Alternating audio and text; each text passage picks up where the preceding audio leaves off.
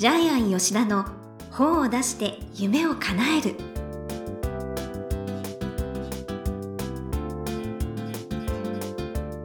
こんにちは倉島真帆ですジャイアン吉田の本を出して夢を叶えるジャイアン今回もよろしくお願いいたしますはい、よろしくお願いします。はい。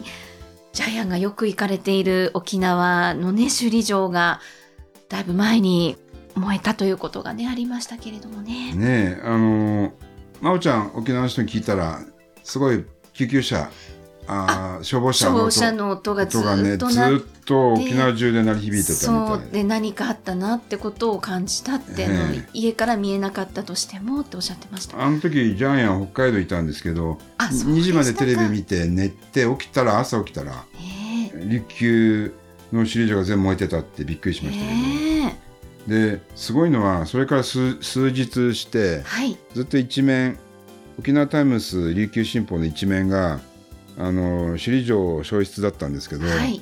あのすごい琉球新報すごいのはええっ、とですね子供の国っていう動物園があるんですけども、はい沖縄に子供の国から亀が50匹集団脱走したっていうのが 一面にあっておおすげえなーってでよく考えたら50匹も逃げ出すわけないんで盗まれたんですよ。で盗まれたことに気がつかなくてで前にも盗まれてんだけど前に盗まれたのも気がつかなくてで結局じゃああの何日前に転校したんだって聞いたら警察が聞いたら1週間前に転校した結局1週間も放ってあったんですね。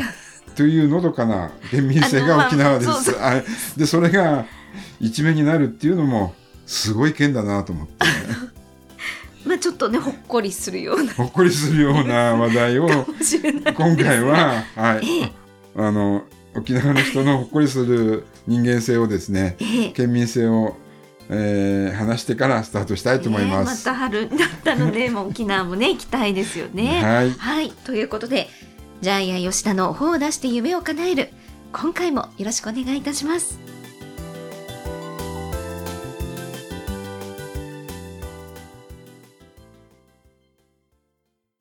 続いては、いい本を読みましょうのコーナーです。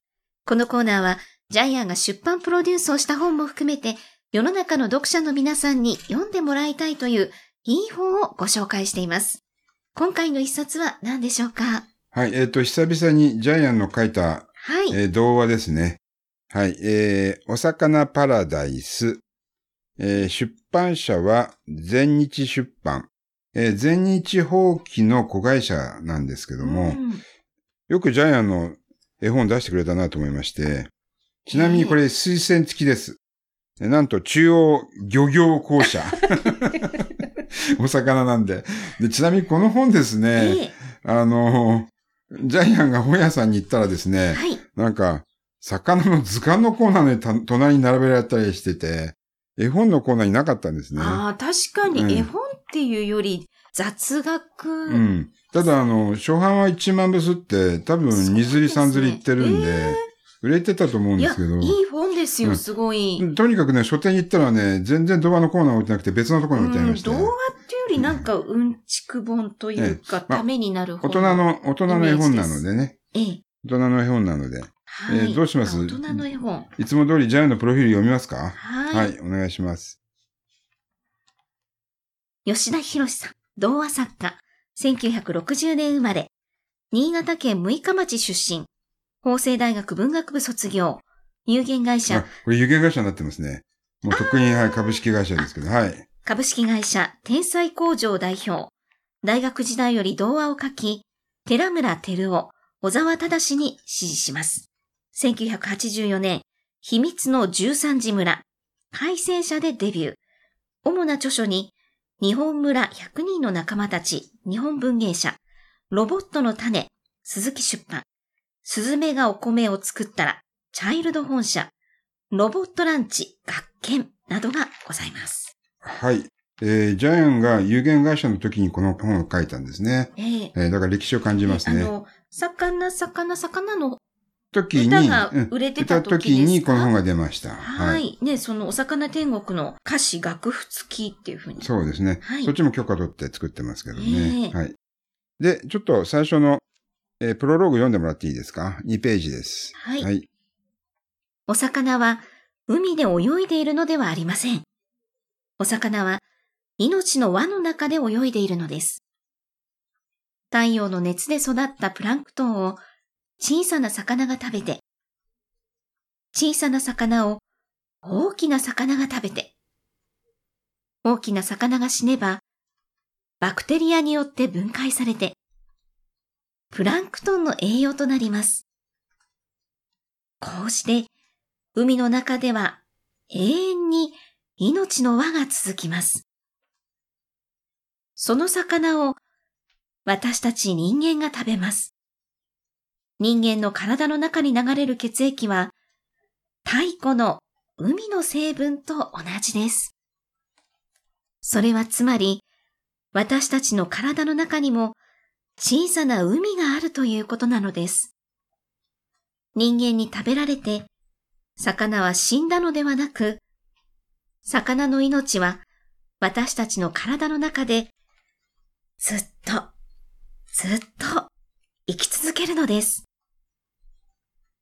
そして私たち人間も地球という大きな命の輪の中で生かされているお魚なのです。ジャイアン文章うまいでしょ？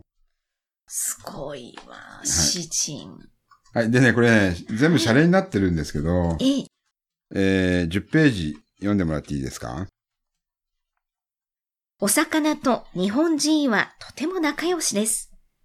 日本人は結婚式や出産などおめでたいことがあると、めでたい、めでたいと言って、鯛を食べます。喜ぶ、喜ぶと言って、昆布を送ります。鰹節は、鰹節と書いて、元服や出陣の時に送りました。日本人は昔からとてもダジャレが好きなんですね。えっと、鰹節は勝つ男の武士ですね。はい武。士道の武士と書いて、ねえ、えーはい。知らなかったです、これ。はい。というふうに、あの、ずっとダジャレで構成されてるんですけど、えええーじゃあ58ページ読んでもらっていいですか？はい。はい。恋には鱗があります。鱗をよく観察すると年輪があります。その年輪を数えると恋の年がわかります。ところが、サバには鱗がありません。だから、サバはお見合いをするときに自分の年をサバ読めます。はい。ダジャレですね。はい。次、あの、70ページ。これもちょっとね、ダジャレっぽいんですけど、はい。筋子はいくら？これはお値段の話ではありません。筋子とイクラのお母さんは鮭です。筋子は大人になっていない鮭の卵を全部一緒に塩漬けにしたもので、イクラは大人になった鮭の卵をほぐして塩漬けや醤油漬けにしたものです。つまり、筋子とイクラは兄弟、姉妹なのです。のりすけさんの子供、いくらちゃんに妹ができたら、名前は間違いなく、すじこちゃんになるでしょう。というような感じでですね。そうだったんです全ね。編がこの感じで、えーっと、新鮮な面白さと笑いがある構成になっています。うんん。いや、なんか、飲み会のネタになりそう、いろいろ。えーっと、まおちゃんどこが面白かったですか？私はですね、ハマチ？ハマチが、ね、こんな名前が変わってるなんて、そういえば聞いたことがあったかもって感じですね。ハマチはこんな風です。もじゃこ、わかし、稲田、わらさ、ブリという風にして、人間は出世して肩書きを変えることに熱心ですが、まあそれと一緒と。に人間も平社員、課長、部長、取締役、社長になっていくんですよね。えーっと、ちょっと小肌のようにから読んでもらっていいですか？はい。小肌のように小さいほど味が良くて喜ばれる魚もいますから。ボラは最も大きくなると、トドと呼ばれます。でも、その先がないので、トドのつまり、なんて馬鹿にされています。はい。ということで、お魚の、ねはい、お魚の面白い生態。例えば、グッピーって、周りが男だと、あ、ねええ、あの、子供が生まれないので、オスがメスになって、えーオスとメス結ばれるんですよね。。で、沖縄紅ハゼっていうのは、ええ男になるのも女になるのも自由自在。で、で、メスからオスになってまたオスに戻るっていう、性転換ガンガンできるまあはいそうやって種の保存をしてい捨くと。てるみたいなね。はい。えーそれから、他人の子供を育てる糸用。ねえー結婚できず子供が作れないオスは、時々よその巣から卵を盗んできて、自分で育てるみたいな。これ日本原産の、あの、埼玉県熊谷市、熊谷市にしかいない魚で、綺麗な水しか生きられないんでえ。ね。あね、それも。はい、天然記念物になってるんですけど、はい。へえ。あと、ヤドカリとイソギンチャクが共生してるのは有名な話なんイソギンですけども。チャクを大切にしてくれるんですね。そうなんですよね。はい。あと、イギリスでは実際に今日の天気は晴れのち雨、ところによっては魚が降ってくるかもしれません。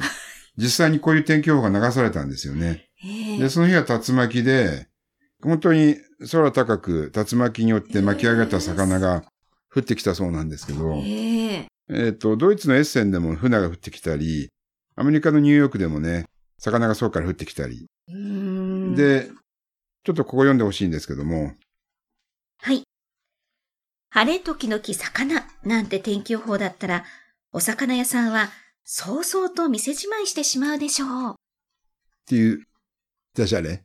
はいで、あの、イルカの話でじゃあ面白かったのは、ええイルカが1000種類ぐらいの言葉を話して、しかも高速ではい話,、話してるんで、ゆっくり再生すると会話になってた話とか、うん。あと南半球のイルカと北半球のイルカは言葉が違って、それは日本語と中国語ぐらい違うとかですね。はいまあ、。そういうですね、今まで聞いたことのないおお魚の面白い話。すごいですね。こういうのどうやって調べるんですか？もういろいろ文献読んで、ええ例えばタラバガニはカニではないって。あれ、ヤドカリなんですよね。だから美味しい。カニを食べに行こうではなくて、美味しいヤドカリを食べに行こうの方が、日本語としてはせっかくですよ、すねみたいな。はいもうこういう話がですね、ええ結構満載なので、はい。面白いと思います。なおかつ、うんあの、ジャイアンの話は、えー明るく楽しく元気よくなんで、はい。あの、最後はちょっとしんみりしてうん。泣かせます。そう。はいとところどころに、お魚クイズっていうのも入ってるのも面白いですね。最後のページは読んで終わりにしましょうか。はい。今から45億年前、宇宙という海から地球は生まれました。その小さい星で魚が生まれました。何億年もの間、海で泳いでいた魚は、陸に上がって人間という生き物になりました。そして、つい最近、人間は宇宙船という乗り物を作り出し、初めて宇宙という海に飛び出しました。鮭が元の川に帰っていくように、もしかしたら人間も宇宙のどこかにあるふるさとに帰っていこうとしているのかもしれません。ということで、ちょっと余韻のある終わり方をしてます。はいでで、これ昔、ジャイアンが書いた本なので、今では手に入らないと思うんですけども、はい。はい。とりあえず、こういう本もジャイアンは書いているってことで、で幅広いですよね、い、つも本当に。もし動画書きたい方がいたら参考にしてください。はい。はい。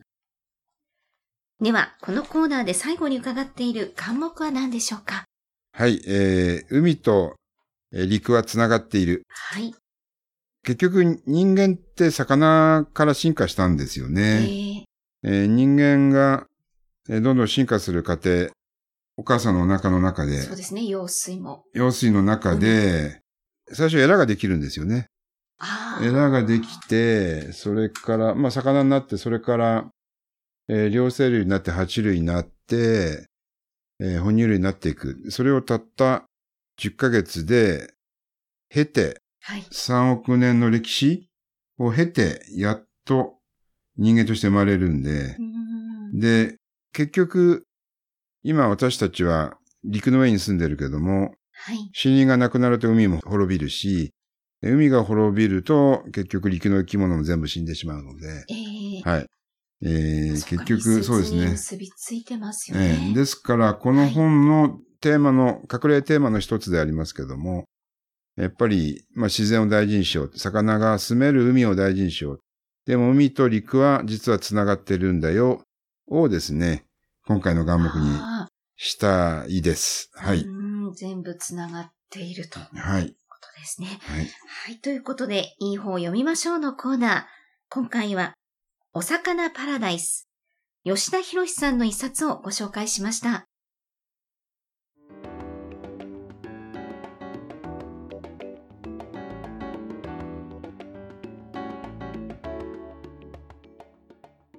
続いては本を出したい人の教科書のコーナーです。このコーナーは本を出すプロセスで出てくる問題を毎回1テーマに絞ってジャイアンに伝えていただきます。さあ、今回のテーマは何ですか？はい、えー笑わせて考えさせる。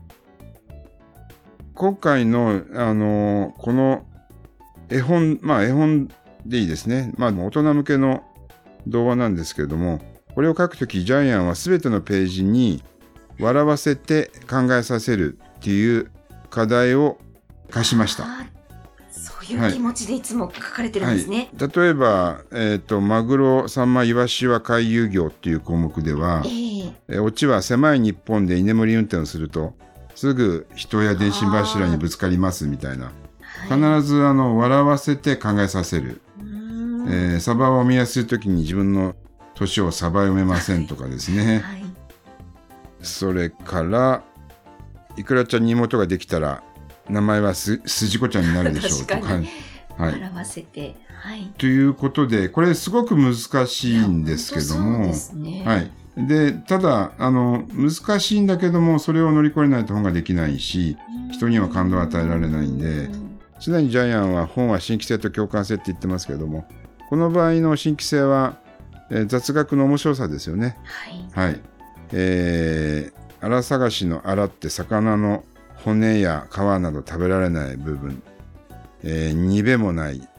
ににべって石持ちのことで不愛想の顔してるからみたいな。えーそういう、えー発見と、えー新規性、笑いですよね。うんえーこの2つのリレーケーションでこの本に成り立ってるんで、えーこういう形で笑わせて考えさせる本っていうのは、かはい、手法を身につければいくらでも本が出せます。そうですね。はい。そうか、笑わせることによって、やっぱり入ってくるってことなんですかね。そうですね。人間って深く考えるんで、ええ実は笑いの中に、その、著者のメッセージを込めるっていうのはものすごく高等な作業なんですけども、ええ実は全ての童話作家がその作業やってます。だからジャイアンは何度も言いますけど、童話は難しいです。そうか。、はいや、なんかいいヒントを本当いただけたような。はい。そうですね。はいだからぜひ私もゆくゆくは動画出したいです。童話は難しいけど挑戦してください。ねえ楽しいです。はい。はい。ということで、本を出したい人の教科書のコーナー。今回は、笑わせて考えさせる。ということで、お話いただきました。どうもありがとうございました。